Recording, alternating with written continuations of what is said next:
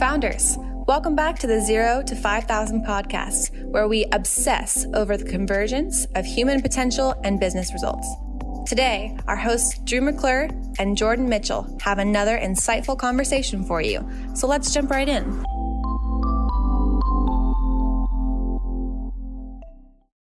All right, my friends, welcome back to the podcast. Today, I'm sitting down with Nick Stice, the CEO of Tech9, a fast growing company that is all about happy tech. From a background in engineering from BYU to working at Symantec and Orange Soda as a software engineer, Nick took the leap and got in on the ground floor of a tech company and none other than Tech9, which made this year's Inc. 5000 list and ranked as the 24th fastest growing company in Utah. Tech9 employs over 100 top tier software developers from the United States, Eastern Europe, Central America, and India, and prides itself on building a company that creates Cloud 9 level happiness for all. Tech9 has been set on creating a software development company that builds the right thing the right way. A place where customers are heard, understood, and ends up with products that are exactly what they are looking for. Here to share his journey is Nick Stice. So, Nick, thank you for being here today. Yeah, pleasure. Thanks for having me, Drew. Awesome, buddy. Well, we took our stab at understanding your origin story, but in your uh-huh. own words, how'd you get involved with this? Yeah, that's great. No, I love that. I love what you put together there. Um, yeah, that I think in a nutshell, that really kind of puts it together. We, um, you know, i have been an engineer pretty much my whole career up until the the point we started Tech9, and uh, um, the thing that kind of I, I, I, never set out to be an entrepreneur. You know, my my parents had done uh, some they had started some business when I was growing up, and and uh, none of them were particularly positive experiences for our family. So there were lots of learnings. We'll say that. Um, and so you know it was it was fine with me to uh, to not delve into that world. But while I was working at Orange Soda, uh, which was a digital marketing company here in Utah that uh, uh, grew, grew quite large. It was early on, you know, in the whole digital marketing world. Um, the founders there, uh, they did a great job of just instilling this entrepreneurial spirit into everyone that worked for, for Orange Soda. And so slowly over time, I started finding myself thinking about, well, you know, what would I do if I if I had my own business? What would I do? And and and naturally, my mind went to engineering, engineering, you know, related things. Um, and uh, the problem really that tipped it over for for me was we we you know being in engineering and engineering leadership we were always pushed to find external help you know whether it was temporary or long term and also always push to figure out ways to save money. And so that that led us to outsource a lot. And um, it was hard to find a good outsourcing partner. You know there was there were there are lots of them. And um, naturally you know the, the first place a lot of people go look is in india because of the value there.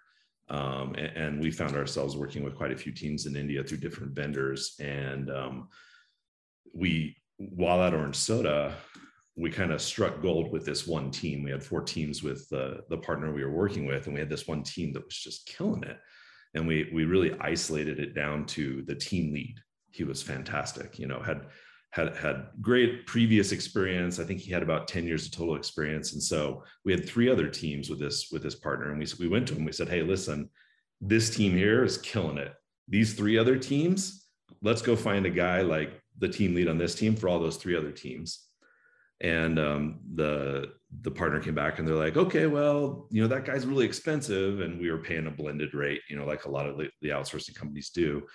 Uh, so you'd have to pay more for them. And we're like, that's fine. That's fine. It's totally worth it to us. Go find a real seasoned person who loves to code and, and let's put them on. Let's go find three more of them.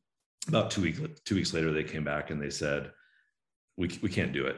Like, it's just, you, you got one, you know, that that's about how we work. And, and and it upset me and i realized that that was it i was like no there's no way they can't find more like there's got to be a way. And so from that day, really, the, the whole idea behind Tech9 and what we could do in the market.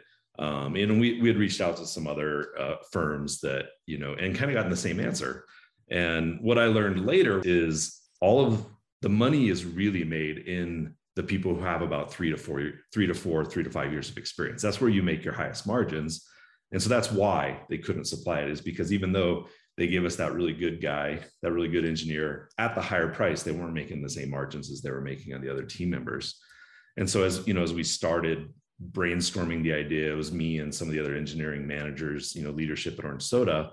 Um, you know, we kind of saw we got acquired and things were going in a certain direction, and we kind of saw that you know there was going to be a chance for us to exit and maybe this opportunity for us to you know start something ourselves. And so that that was really the basis behind it is like let's go build the outsourced software company that we wish existed and, and that we would have loved to work with and build the teams the right way um, and not and not be so driven about the margin but really be driven around long-term success and long-term partnerships. Um, and so you know it, it took a while. My wife and kids were actually in new zealand. They had they'd gone there. Her sister lives out in new zealand. And and uh, I called her one day and I said I quit my job, and uh, and we we had had some discussions, so she knew this was in, interest of mine. Okay, good. Uh, and the the funny thing was is there were other opportunities the previous five years for me to break off and, and, you know be a founder of a company, and she had been vehemently opposed to all of those, just like no, no. And I told her that over the phone, figuring that I was going to get it, and she was like, "Yeah, this makes sense," and fully supportive. And um, you know i don't i don't i didn't have any idea what i was getting into at that point. You know i couldn't tell you honestly right now that i had any idea. But um, yeah from that day that's really was the mission was uh, high quality build teams the way we would build them as engineering leadership you know as engineering managers um, and provide those to people who need you know that output. And um, you know learned a lot along the way but but that that that was enough to get us started. And um and, and then the next thing was like all right now we got to go sell it.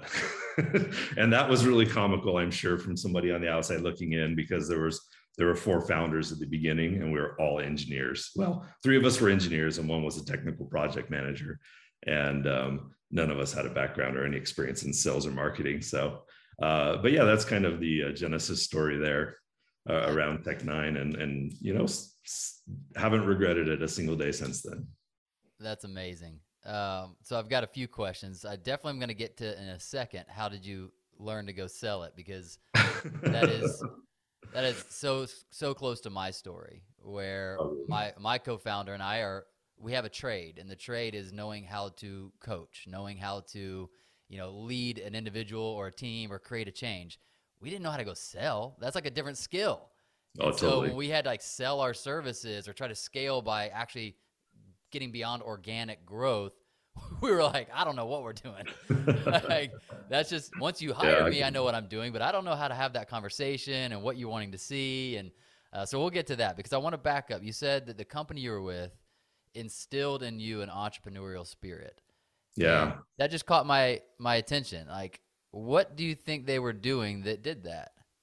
So uh, the founders of Orange Soda were Jay Bean, Chris Finken, and Derek Miner, and and maybe you've had a chance to interact with one of those guys. They're they're serial entrepreneurs, um, uh, and so the there was a lot of trust given, you know, especially on the engineering side. I, I joined the engineering team, and we went through ups and downs, but those those three were always super supportive, and and um, I think it was like the optimism that they had, you know, as as as as I grew you know up the ladder at Orange Soda and got to the point where I was on the executive team, like there were some moments where it's like, whoa, what's going on? And and the optimism, like they, they were calm, collective. It was just it was just like that. That was part of it, but they also just trusted people to do their work, and, and but expected them to do it right as well. Um, and so um, I think that that was a big piece of it. Is like, oh, you know, I, I do have I always thought I didn't have the right temperament or the right, you know, type of personality to be an entrepreneur because oftentimes you see like really like type A guys is like, you know, in in the spotlight a lot, which is we, those guys do great, but that's not my personality. And so I always thought that that's what I had to be to be successful. Uh, yet, you know, here we were in this company that was growing like crazy at the time, and it was led by these these guys that that weren't that that wasn't their personality type, and um, it was more like mine and so for me personally i think that was what did it for me is just understanding that i didn't have to be that way and there was and and i could be myself and still be an entrepreneur and be successful. And and um, you know it's kind of short-sightedness on my part you know thinking that way but you see you know working for Symantec some of these other companies like you, you see the leaders and like wow that's that takes a strong you know you have to make good decisions make them quickly and and uh, being an engineer we like to analyze things right? We're not so good at making decisions quickly. We're good at we're good at making good decisions but so quickly sometimes is hard with that but yeah that, that, that you know one of these days i'd love to do a study of the impact orange soda had to the economy here in utah because so many people after they left orange soda started their own companies and wow. very you know bigger regional companies here in the mountain west area um, and and i'm sure I'm sure it's had a huge impact. So yeah, I, I hand it to those guys, those three, for really just providing the environment that made us, made me curious, and then made me think, well, I could do it.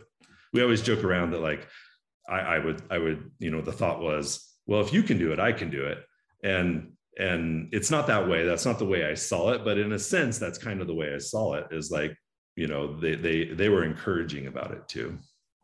Man, I, I want to stay on this just a minute longer because I know it was a big fear of mine, and still sometimes can can contribute to the, um, you know, that that feeling of, am I really, you know, what is the what's the psychological term where they call it uh, imposter syndrome? Imposter syndrome, yeah. It can lead to the imposter syndrome yep. because I don't have a typical entrepreneurial. I, I wasn't selling cookies, you know, door to door at yeah. age five like Mark Cuban and you know, starting all these businesses out of my backyard. I was more of a begrudging uh, entrepreneur, meaning yeah. like I just can't find my place out here, and all my dreams seem to be like I think I got to go on my own, you know. Yeah. And so, but I had that fear because you have a very specific type that you think is what you've got to be to be an entrepreneur, and there's certainly aspects that you and I's personalities have to learn from them. But I want to just encourage you know our audience is listening that isn't maybe that type A has started companies ever since they were 12 years old, you know, that you can still be successful. What what were the things that you did find in yourself that were helpful to the entrepreneurial journey? So early on in my career, um, I actually learned that I could learn I could learn how to do the job, you know, and so um, he, I, I, I was working in banking at the time early in my career and I, I, got into this role and I was like, I don't know how to do this. Right. And I had a lot of un, like fear and uncertainty. And then I learned like, oh, I'm, I, I can learn this. And so it wasn't, I always had that kind of confidence. It was more, it was more of the, um, could I lead non-engineering teams? You know, am I the right guy to do that? Um, and, and could I do, could I be a salesperson? you know, and and have the the frank bluntness in my personality still be there and still make a sell, right? yeah. you know, yeah. you, you got to tell them all the good things, but me, I'm going to tell them like, hey, here are the uncertain things too. Um, but uh, yeah, I, I think those those were those were the things that I that that were kind of on my mind at the time.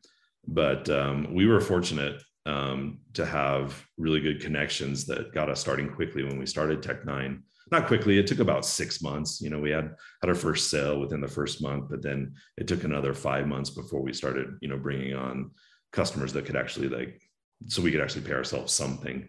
Um, and so it gradually, you know, increased our confidence, my confidence. And then as we got into the sales side of things, you know, I was like, okay, I, I think I can do this. We have some examples. I mean, we have a whole career. We're selling, we're basically selling the skill that we built over the last, you know, 15 to 20 years. And and so there's a lot of confidence there and what was what was the initial sales strategy of going to market and trying to get your first customers so yeah the, we we started with this whole concept of you know let us be your fractional cto um, and then we'll build a team and, and we had a lot of connections in india and we started the process of forming a company in india um, so that we could build these teams out and, and make you know make it affordable for companies that maybe struggled uh, forming teams or struggled retaining teams.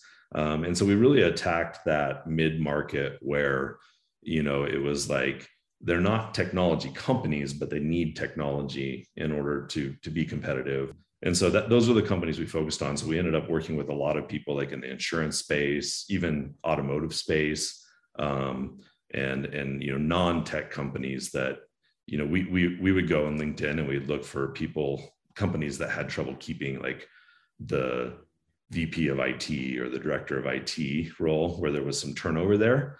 Um, but they also employed engineers, software engineers. Um, and so that's that's who we targeted, and we had some of those in our network, and we are actually able to make uh, you know close deals just within our network of people who who knew people that had companies like that, or were leading companies like that, or they were the leaders.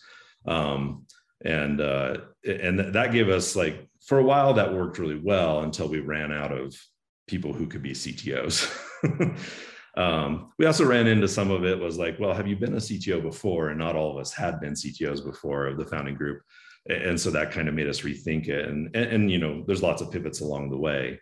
Um, and then, you know, over the course of the years, we've refined that to the point that, you know, we have today kind of two real big segments that we, we serve. One is staff augmentation, which is pretty standard. Um, it's, it's an area that I didn't think we would get into but you know as our sales as we started growing our sales team there was lots of opportunities there. I didn't think we'd win those deals but we ended up winning those deals. And kind of comes back to like you when you're selling staff aug you're selling to the cto and i can talk to the cto all day right? Like he and i the, the he she and i we can have good conversations and yeah.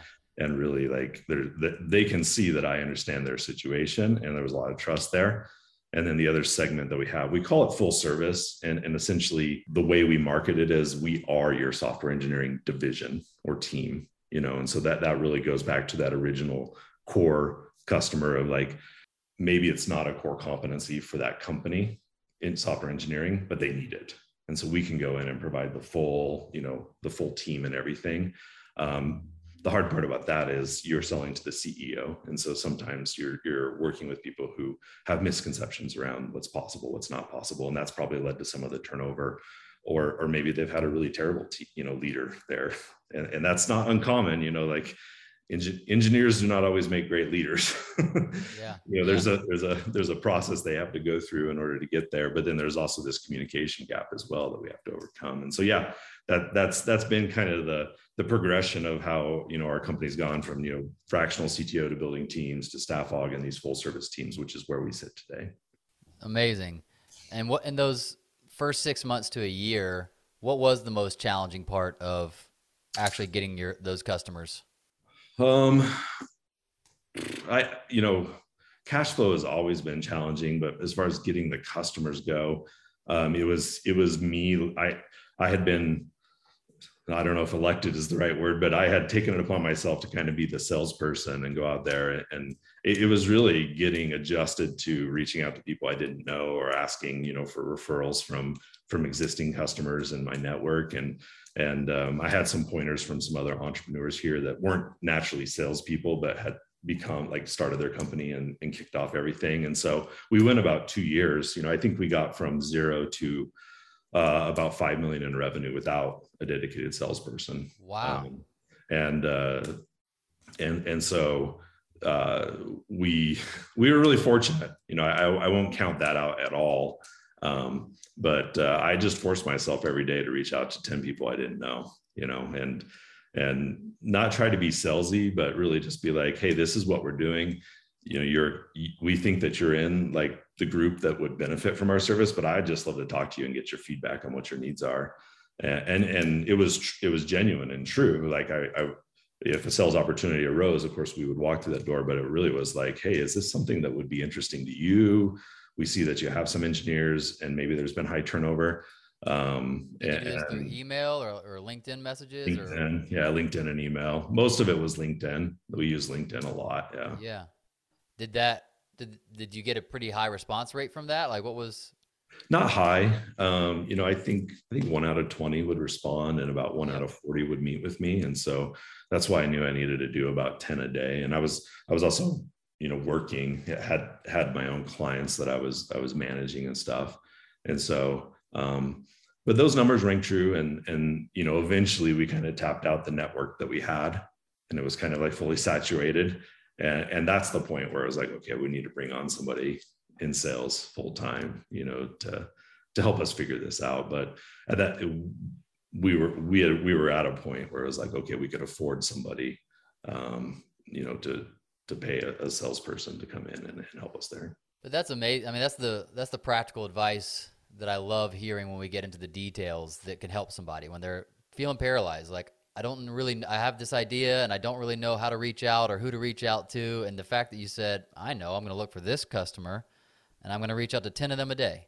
And then you started to realize the ratio and just not be upset by it. Like whatever the ratio is, is the ratio that one out of 20 is going to respond. Well, okay, let's keep doing that. If we can get that up to two, three, five out of 20, that's great. But in the meantime, I'm doing 10 a day and that got you to $5 million. Yeah. Well, that and word of mouth. You know, I, I didn't course, say that, but course, yeah, yeah, word of mouth is the best way to grow your business, and and and certainly we benefited from that. Um, you know, it, in some cases, our biggest client at the time, which was our third client, um, the the president of that company would go to like networking events, and people would ask, you know, hey, what are you doing for engineering? And and she would be like, I, I intentionally didn't tell them because I knew that you guys weren't big enough to absorb the business from them and it would probably take away from me.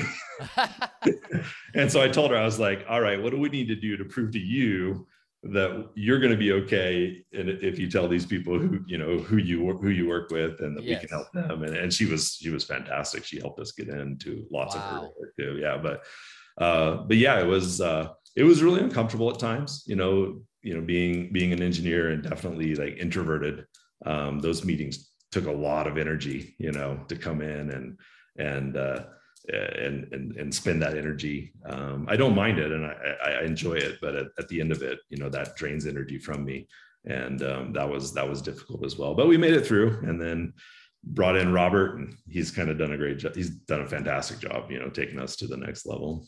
Yeah. So in my mind, I want to stay on the revenue side for one more question, and then I'm going to switch and ask you some internal stuff, meaning like scaling in terms of hiring and culture and that stuff. But um, and how did you or what if what do you think provided some of the biggest leverage that we could learn from it getting from that five million to the next level? Like you've tapped your you've tapped your your, your network, you've gotten yeah. what you know to do, and now we've got to figure out a way to to scale beyond that. What was some of the the big takeaways or the big things you guys did that, that worked?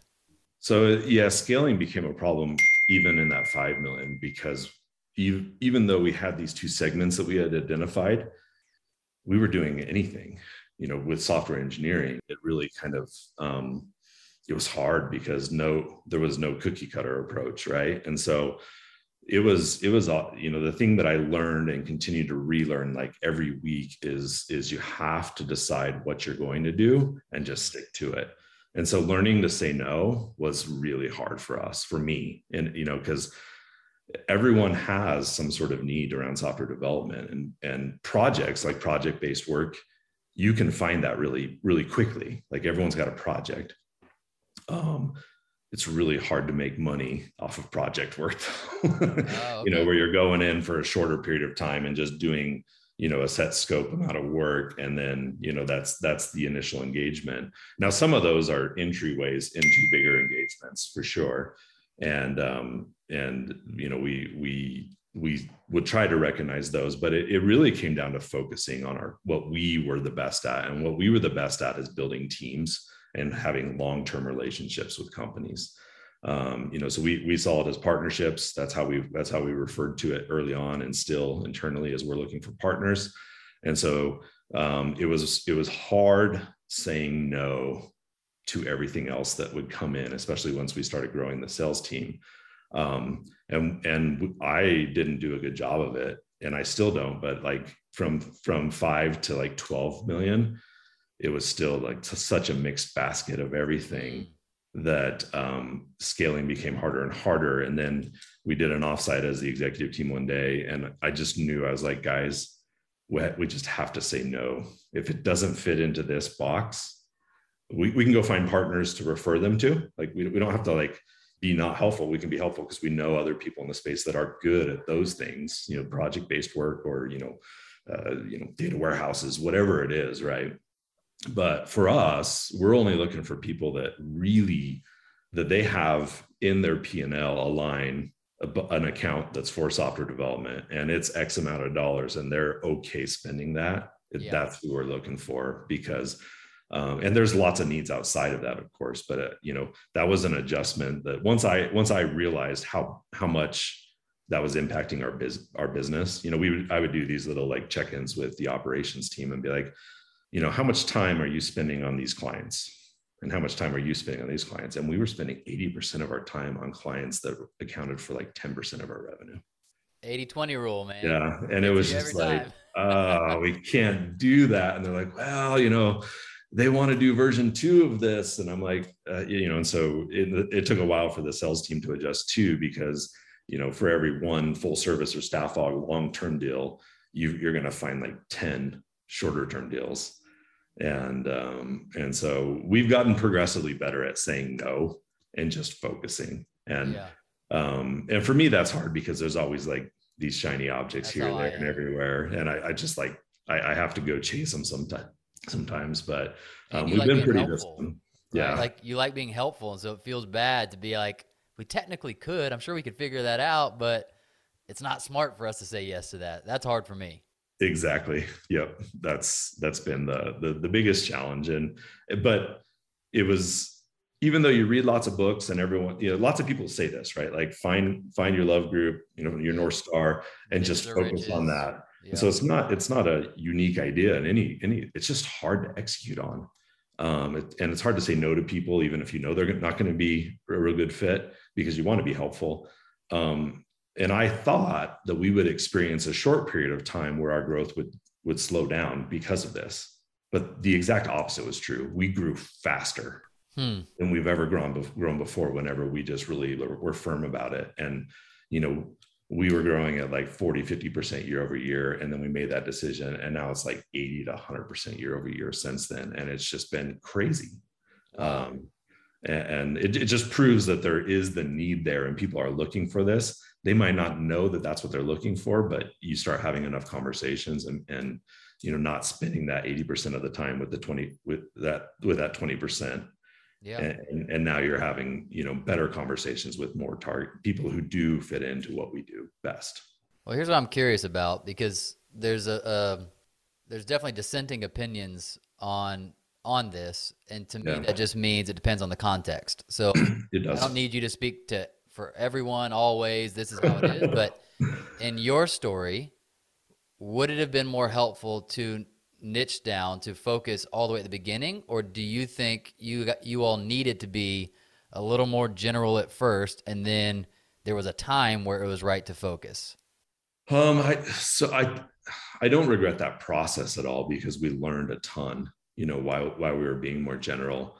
Um but there was a fear because we had left our jobs and we just we needed to put food on the table you know none of us oh, had a, a, long really long runway and so um, i'm not sure that we would have grown as fast early on because we didn't have um, we didn't have the track record as a company.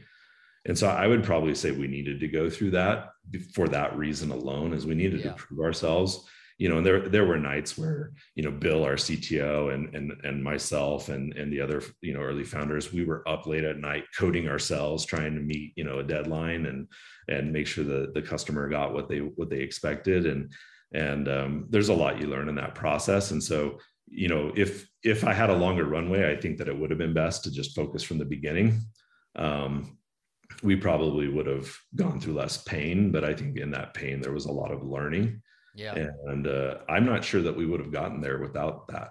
That is the truth. I, I think that we didn't know that's what we needed to be, even yeah. though the idea was was kind of consistent throughout. How we messaged it and marketed it, it changed a lot, and we we really honed in on that over those years.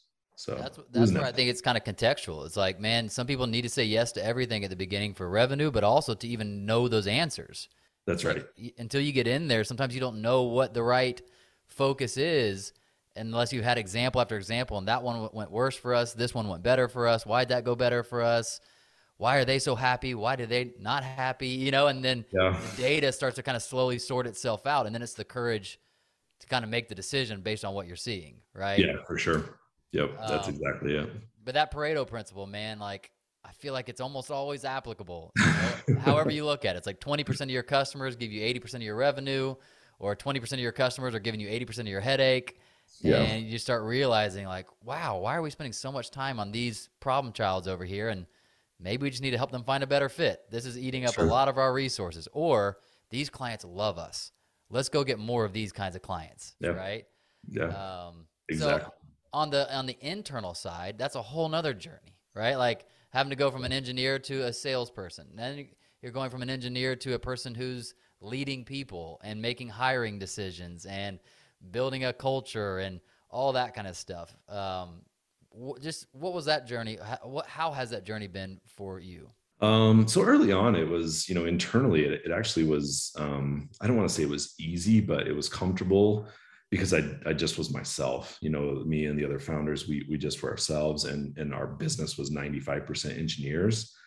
And as we went out and recruited and hired, that really differentiated us, you know, because they would we would we would interview a lot of those early people ourselves and and they would be like wait you're the ceo you're the cto of the company and you're you were engineers. Like they could tell you know from the interview process. And yeah. so um in some ways it made hiring uh easier i would say um than if we had not been you know engineering focused. And then we were just we were just 100% transparent with everyone you know we showed financials to the team always um, you know whenever we had bad times and and cash was tight we told people that. And um, uh, we try not to make them feel scared or guilty or anything but uh, so the i would say you know the first five years um, even though the company was growing rapidly we were still able to know everyone's name and we knew them all personally. We made trips out to india frequently and and so that that part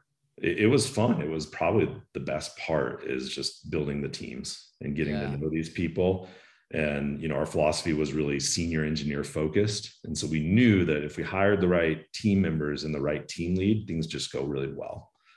And, and so um, it wasn't until I would say about the beginning of last year where we really started to grow fast and then and scaling became a bigger issue you know we're, we're going from hiring probably like three to five people a month to like 10 and then you know over the Q, q1 in this year we hired 60 and, wow. and so that that's been something that we're still catching That'll up test with. all your processes your systems and your culture. It'll test everything. Yeah and we we we made the decision early on to be principle based rather than policy based and so um, you know you won't find a big book of policies here at tech9 you'll find a list of principles and it's hard when you're hiring that fast for everyone to really internalize those principles. We try to as much as possible choose the right person in the hiring process that you know naturally match those principles. But um, inevitably and then and now now we're to the point where we're hiring managers that we do, we didn't know. We don't know these people right? And and that's within the last 18 months that started. And, and that's even more important that they support that philosophy they understand the principles and they live those principles um, and so we're, we're kind of in the middle of that right now. And, and one of the things we did is we promoted, we promoted someone to be the COO, Jason uh, Norton, and he's done a fantastic job. He doesn't have an engineering background, but he's very familiar with working with engineers. He's more on the project management side of things. And um, that's been huge for us, um, you know, and, and figuring out the processes and uh, we do have to implement some processes now, but just keeping track of things and putting systems in place. And so that's kind of where we're in the middle of right now is like shoring up our systems and making sure that information is really available to us. Um, but that yeah, how did sorry, I, am just I'm interested at the the principles versus pro, uh, not processes, but um, what did you say? Yeah, principles, policies, policies. Yeah, yeah, yeah. Where, where talk, talk to me about that? Why did you guys go that way? Um, so I mean that's kind of the way I was raised too, is my my parents didn't have a bunch of rules, you know. They they they had a couple rules and then it was like, listen, we expect you to conduct yourself in, in a way that's you know aligned with this. And and the other founders, Bill and and and Nate and Mark, like we all kind of had that upbringing. And but probably more than that is we had all worked at companies that were laden with tons of policies and we didn't like it like we never we never really enjoyed those policies. So for example work from home right? Um, we embraced that early on.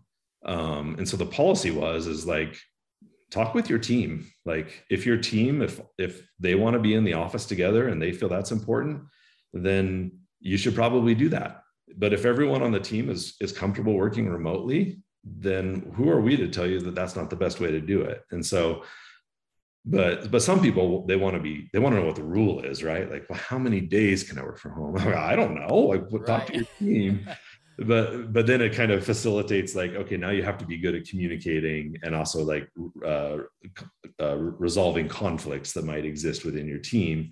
Um, but we we we expected them to be able to do that or learn how to do it. And it's it's actually been they've done a fantastic job you know and we don't have any mat we have 130 engineers and qa engineers and, and scrum masters in india we don't have any managers in india zero.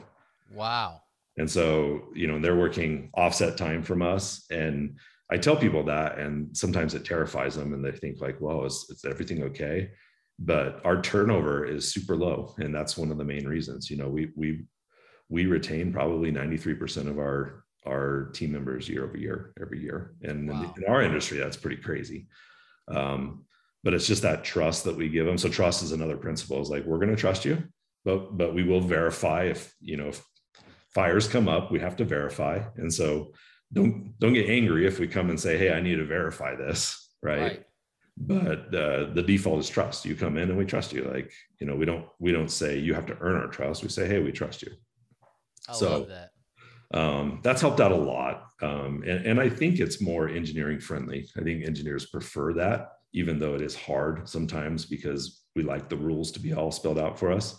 I think once they get it, um, they're like, oh, this is better because there really is not a box around them. You know, there's there's no walls to break down. It's like there are these things that guide us. And we've had some of our best ideas because people are like, so this there's no policy around this so does that mean i can do this and we're like wow that's a great idea yeah you i don't see any reason why. I talk to your team you know? Yeah. And um and then that has become something that you know spread throughout the whole company and actually been super positive. I love it. I mean everything from how that impacts you as a kid being raised that way to the culture you're creating it's it creates adults yeah, you know? exactly. Like, we, we expect people to be adults and we treat them that way. it creates adults. Like, I don't know. Can you get your work done and still go on vacation? If you can, go. Like, exactly. Like, exactly. That is an adult way of thinking about things. Like, I shouldn't have to tell you, be at your desk at this time, leave at this time. Like, that's me basically saying I don't trust you. Like, I need to be able to see you and you got to follow it just this way. But the heavy lifting's on the front end.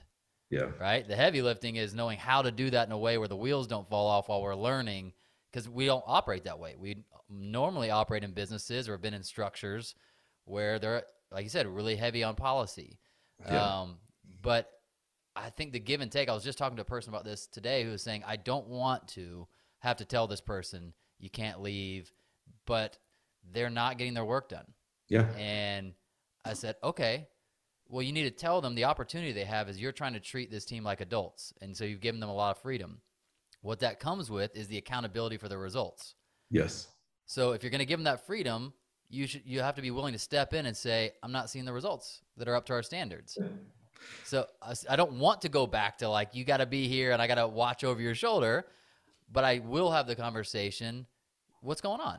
Like, how how what do you need? Because this isn't working, you know. Yeah. But I was like, it helped her to realize, like, oh, I'm trying to, I'm trying to create an adult culture here. exactly. Know? And so we're not going to judge the hours or like these. We're going to judge the results. And if the results are good, we're good, right? Yeah. We met uh, early on. We so we had this marketing idea. We would we would cyber stalk target customers, and we would we we had these Tech9 branded boxes, and we would just put a bunch of stuff in there that was like specific to them, and we sent it out to one of these CTOs here local in Utah and um, he didn't need our services but he invited us to come have lunch with him and he was super gracious. And during that lunch we i asked him about his organization. He's like well everyone reports to me. I'm like well you're the cto how's that work? And he's like yeah we have like 130 engineers. They all report to me. And i was like that's crazy. And he's like listen nick i tell people the first day if they need to be managed go be managed someplace else. Wow. and that's how it works. And and and so that's a pretty tough stance and we haven't quite said that internally but that that that principle resonated with me like yeah like if if we have people and the truth is is once we have people where we see that they need to be managed it's the it's kind of the beginning of the end for them mm. you know mm. um, because it, it doesn't work and it it makes you start thinking, oh, we need a policy for this. But it, if you think about policies a lot, most policies are created because one person did something stupid. That's right. Yeah.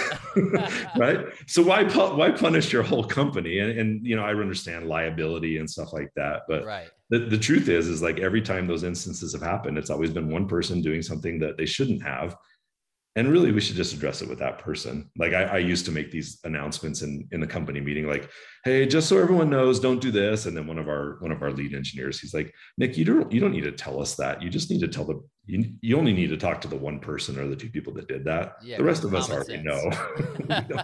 He's like it actually comes off negative when you, you make those comments in company meetings. That i was like thanks for letting me know. And so we tried to manage it that way where we're just like okay this guy screwed up you know, most of the time they're not fireable offenses. And so that's good, but it's just like, hey, this is this is the learning you have to go through.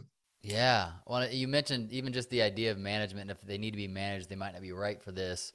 I would say in general, the conversation I think is shifting and realizing that like the even the idea of a manager is having to change.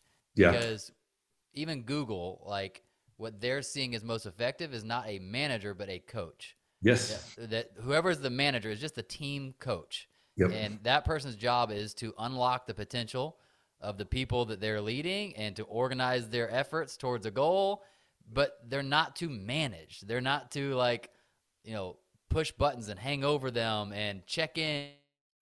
Yeah, I, I think that's that's the way we're going. You know, we we we're trying to keep the hierarchy pretty flat and so I, I have never thought about it in the word coach but i think that's a really appropriate word really we're like what's what's the purpose of this person? It's it's career development making sure that they that they're helping them uh, removing obstacles when they're there. But yep. um it's really just yeah coach is a great way to look at it. That that's that's that's going to be helpful to us i think. We're we're figuring out how to scale that management part and stay you know as flat as possible. Um and uh, you know this principle is super important to that. We don't we don't want to have you know a bunch of managers and the engineers don't either. You know like we yeah. talked we talked to the team and they they love it.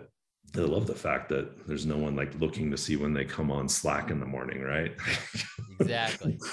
Like, the idea i think the idea of a coach even the language change it changes the relationship in their mind of them with that person yeah. right? Instead of this is the person i've got to prove something to or you know, watch out for because they're watching me. It's like, oh no, this is the one that's just organizing us, and yeah. this is this is the one that's helping us succeed. Like they're an asset, or like a, they are an asset to me. You know, yeah. um, that's how I think the culture is moving, and where managers could be reinvented for man, my my my my job is just to help us win. That's it. Yeah. And to help understand what your strengths are and make sure they're being brought to the table, understand what you're getting tripped up by, and see if I can't help you get over those things and that's it i'm not here to like judge you or you know, you know make you felt the tps reports and you know go line by line kind of yeah, thing, right? exactly yeah yeah no for sure that uh, i'm glad to see things going that direction it, it it's it's a little hard without a template to follow and so i think there are a lot of people blazing the trail right now but uh, you know thank heavens for the internet and bloggers and people like you, you know sharing this message because that's yeah. where we learn from um, but it, I, I agree. I think in the next, you know, five years, you're going to see a lot different, you know, kind of organizational structures. I, I hope so, at least. You know, we're yeah. we're trying to do that here, and we're learning as we go, and um, fighting the fighting the uh, urges to to be more hierarchical, and, and that's what we want to be. Is we want to be. Have you, know? read? Um, oh, I'm so glad I'm asking this question because I want to ask you. I, sometimes I forget to ask books. Um, have you read uh, "Let My People Surf" by Yvon Chouinard? Not yet. No, it's on the list.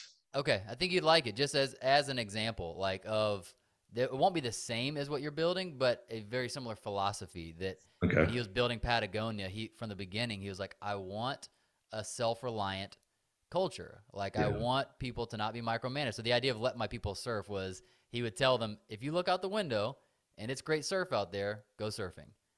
But then there was the logistical challenges at the beginning of, well, they all went surfing and nobody was fulfilling the orders, right?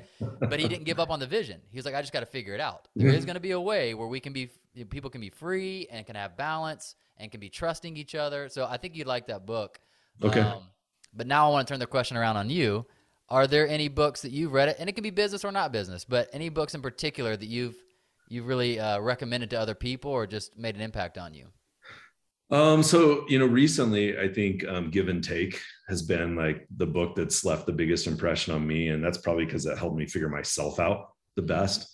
Um, but it also I, I, loved the message, and you know, I, I, love like Malcolm Gladwell books, like the the researchers that go in and they do research and they show you like this is why this is true. Yeah. Um, and so I, because of that, you know, Adam Grant's books are great too.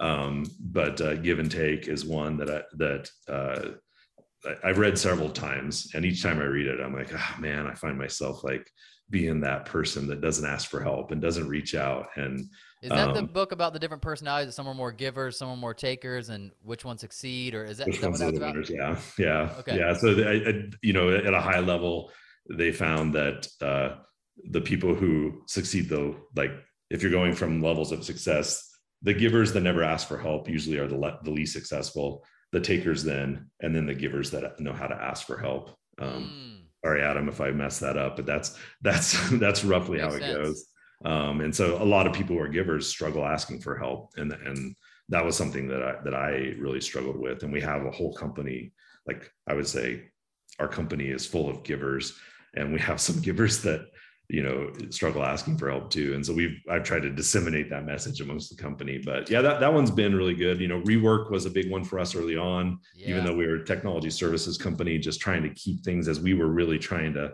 hone in on our you know what what our what our offering was. Rework i think we read that several times as a management team and, and that one's been great. Um, so those are the two that you know kind of uh, i go back to a lot. Um, I, I, read a lot of technical books. I'm in the middle of like blockchain and Web 3.0 stuff right now, and so a lot of my time is just consuming that kind of uh, material online. But uh, but yeah, that's I need to read more books. oh, don't we all? Yeah. or at least we feel we do.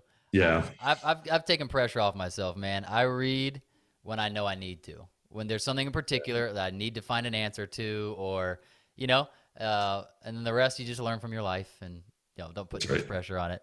So, all right, let me ask you this: Is there anything right now that you're personally passionate about, uh, or currently passionate about, that you think would help someone either accelerate the growth of their business or just accelerate the growth they're experiencing as an individual? Um, so I, I think it goes back then to like the the hyper focus and prioritization. You know, that's that's been something that every time I'm good at that, just the results are good personally and, and professionally. And so I find, you know, it, it's hard to be consistent in those principles of, of staying hyper focused on what, you know, what your core offering is.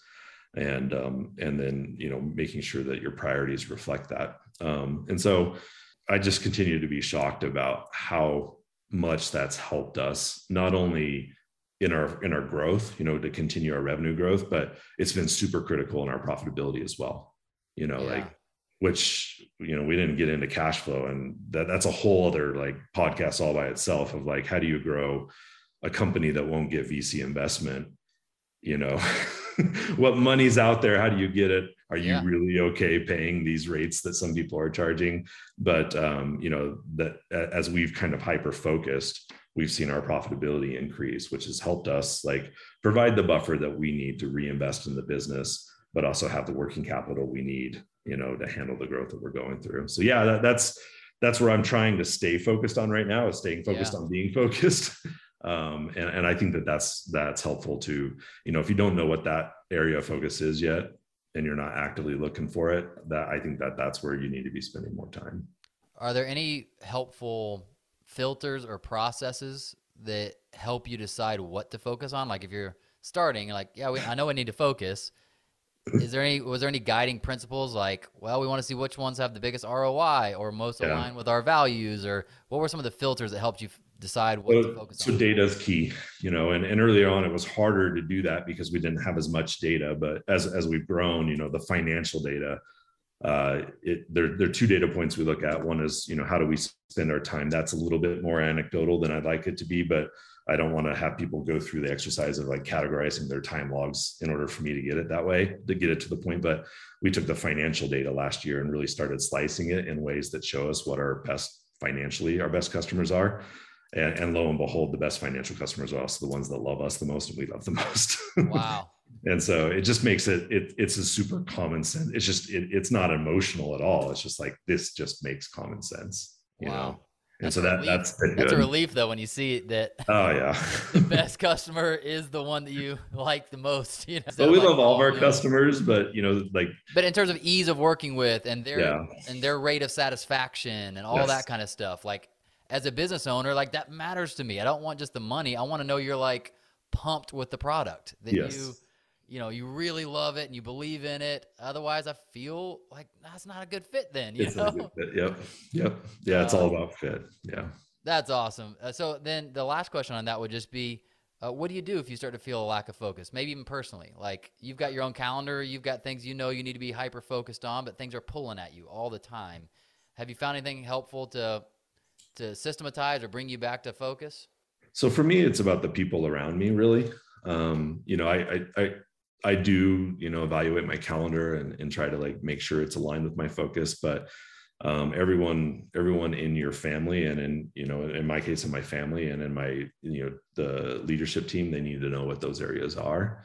And so i i, re- I rely a lot on them you know. I i'm i'm blessed to be in you know my wife and kids are good and then our, our leadership team's really good about i'm kind of the guy that wanders the most you know th- those guys are good at like staying focused. I've got the i've got the uh, attention deficit disorder more than they do and and so I, I i'm grateful that i have those people around me but it's also something that i knew at a certain point i needed. Like i couldn't surround myself with a bunch of other you know shiny object distraction prone people because uh, I was that guy. And so they bring me back a lot, you know. And so uh, we've also done things internally where we we set off separate time for creative brainstorming.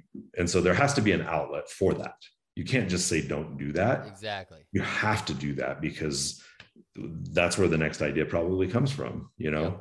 Um, and so that's been really helpful for me to know that like, okay, I've got this idea, but our brainstorming meetings next week. And so I'm going to document it and I know that I'm going to have a way to out, out have that outlet, but I don't want to distract everyone today with a you know a Slack message. You know, Yes. hey, what about this idea? You know, and I used to do that. Like it was like you know some of the project managers early on would would kind of like uh, make fun of me a little bit. You know, all, all in good fun, right? But they would say, Nick, you could just get distracted so easily because there was always something new, and and and I've had to rein that in. But as long as there's an outlet for it, I think that, that that's healthy. You need that. Um, you can't just squash it, but uh, try to try to form a framework around it. I guess.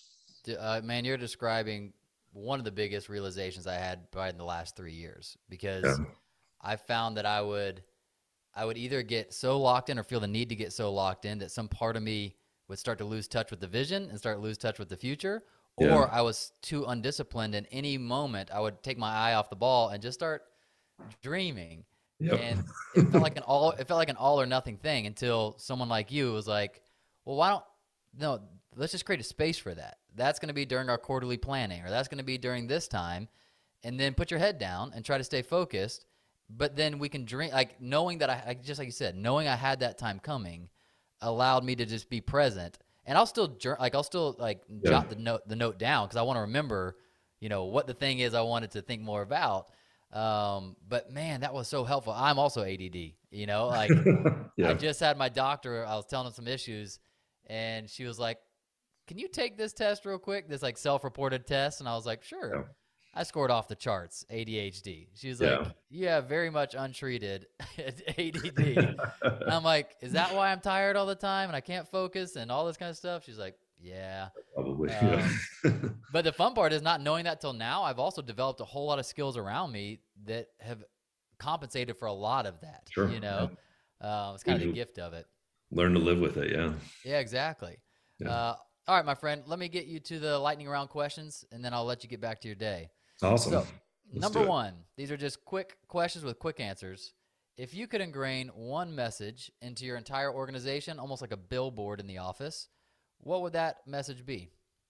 it would be tech happily. You know, that's our motto. Like we want people to be happy, and and that's that's what we focus on is happy happy team members.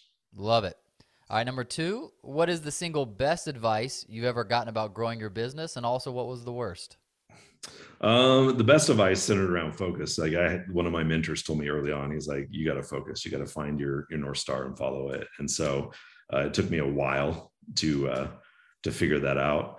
Um, the worst advice, you know, I thought about this. I don't know. Like, I don't think I've gotten a lot of work. You know, most of the advice I, have gotten has been good and helpful. Good. So I don't have anything there. Cool. Well, we put it out there just in case there's a hilarious story. Yeah, I'm sure there are some. Yeah. right. Number three, what currently causes you the most stress or worry leading the organization? Um, so it's it's kind of shifted from cash flow to scaling. Um, you know, cash flow early on, I would say the first six years of the company, that was what kept me up and woke me up in the middle of the night. Right. And now it's just knowing that making sure that all the employees uh, are taken care of. You know, I'm not worried about them doing their job, but I want I'm worried that they're they're heard and they they feel cared for. Um, you know, whenever whenever we were 100 people total, wasn't hard to do that by myself just over the course of six months. Now it's harder, and so that, yeah. that's that's what worries me the most right now. Totally makes sense. All right, number four. What is your BHAG, your big, hairy, audacious goal for Tech9? So our BHAG is, uh, I mentioned earlier, we we refer to our clients as partners, and so there's a certain mold internally, like their criteria that you know people we want people to meet in order for us to classify them as partners. And so uh, today we have 32, and we're trying to get to 140 by the end of 2025. Cool. Heck yeah, that's very yeah. clear. I like that. Yeah. All right, number five, a little break from the business questions. If you could hop into a DeLorean, you get to go back to your past and okay. deliver one message to your younger self. When would you go back, and what message would you would you give to yourself? So I, I thought about this, and actually, it always goes down the financial route. Like, hey, buy Amazon, you know, go right. buy Tesla now. Buy Tesla now, or or start mining Bitcoin. You're gonna figure, you know, like yeah. uh, and so uh, that, that's that's kind of what comes to mind first, just because of the financial, you know, impact that might have. Um, but uh, you know, I'd, I'd probably go to myself about the eighth grade and, and and tell myself that like you're way better than you think you are. Yeah. You know, without sounding arrogant, but uh, so I've struggled with confidence throughout my life and and not feeling like I was good enough or or you know could do certain things. And I would have just say like you're you're better than you you think you are you know be confident. Let's go. Yeah. Let's go. Uh, i am the same way man. Uh, that's that's where my head always goes when I play that question like you didn't have to worry so much. You didn't have to yeah. feel that way. Like you're gonna be fine you, yep. you, can, you you're more capable than you think you are right exactly yeah Awesome, Nick. This has been such a great interview. Thank you so much for giving us your time, telling us your story, and sharing your wisdom with us. It's been really valuable. You bet. Thank you, Drew. I really appreciate it. It was, it was fun for me as well. Founders, thanks for listening. We hope you enjoyed it. Make sure you subscribe to the podcast and hop into our monthly founder email so we can ensure you stay on the edge of peak performance and massive business results.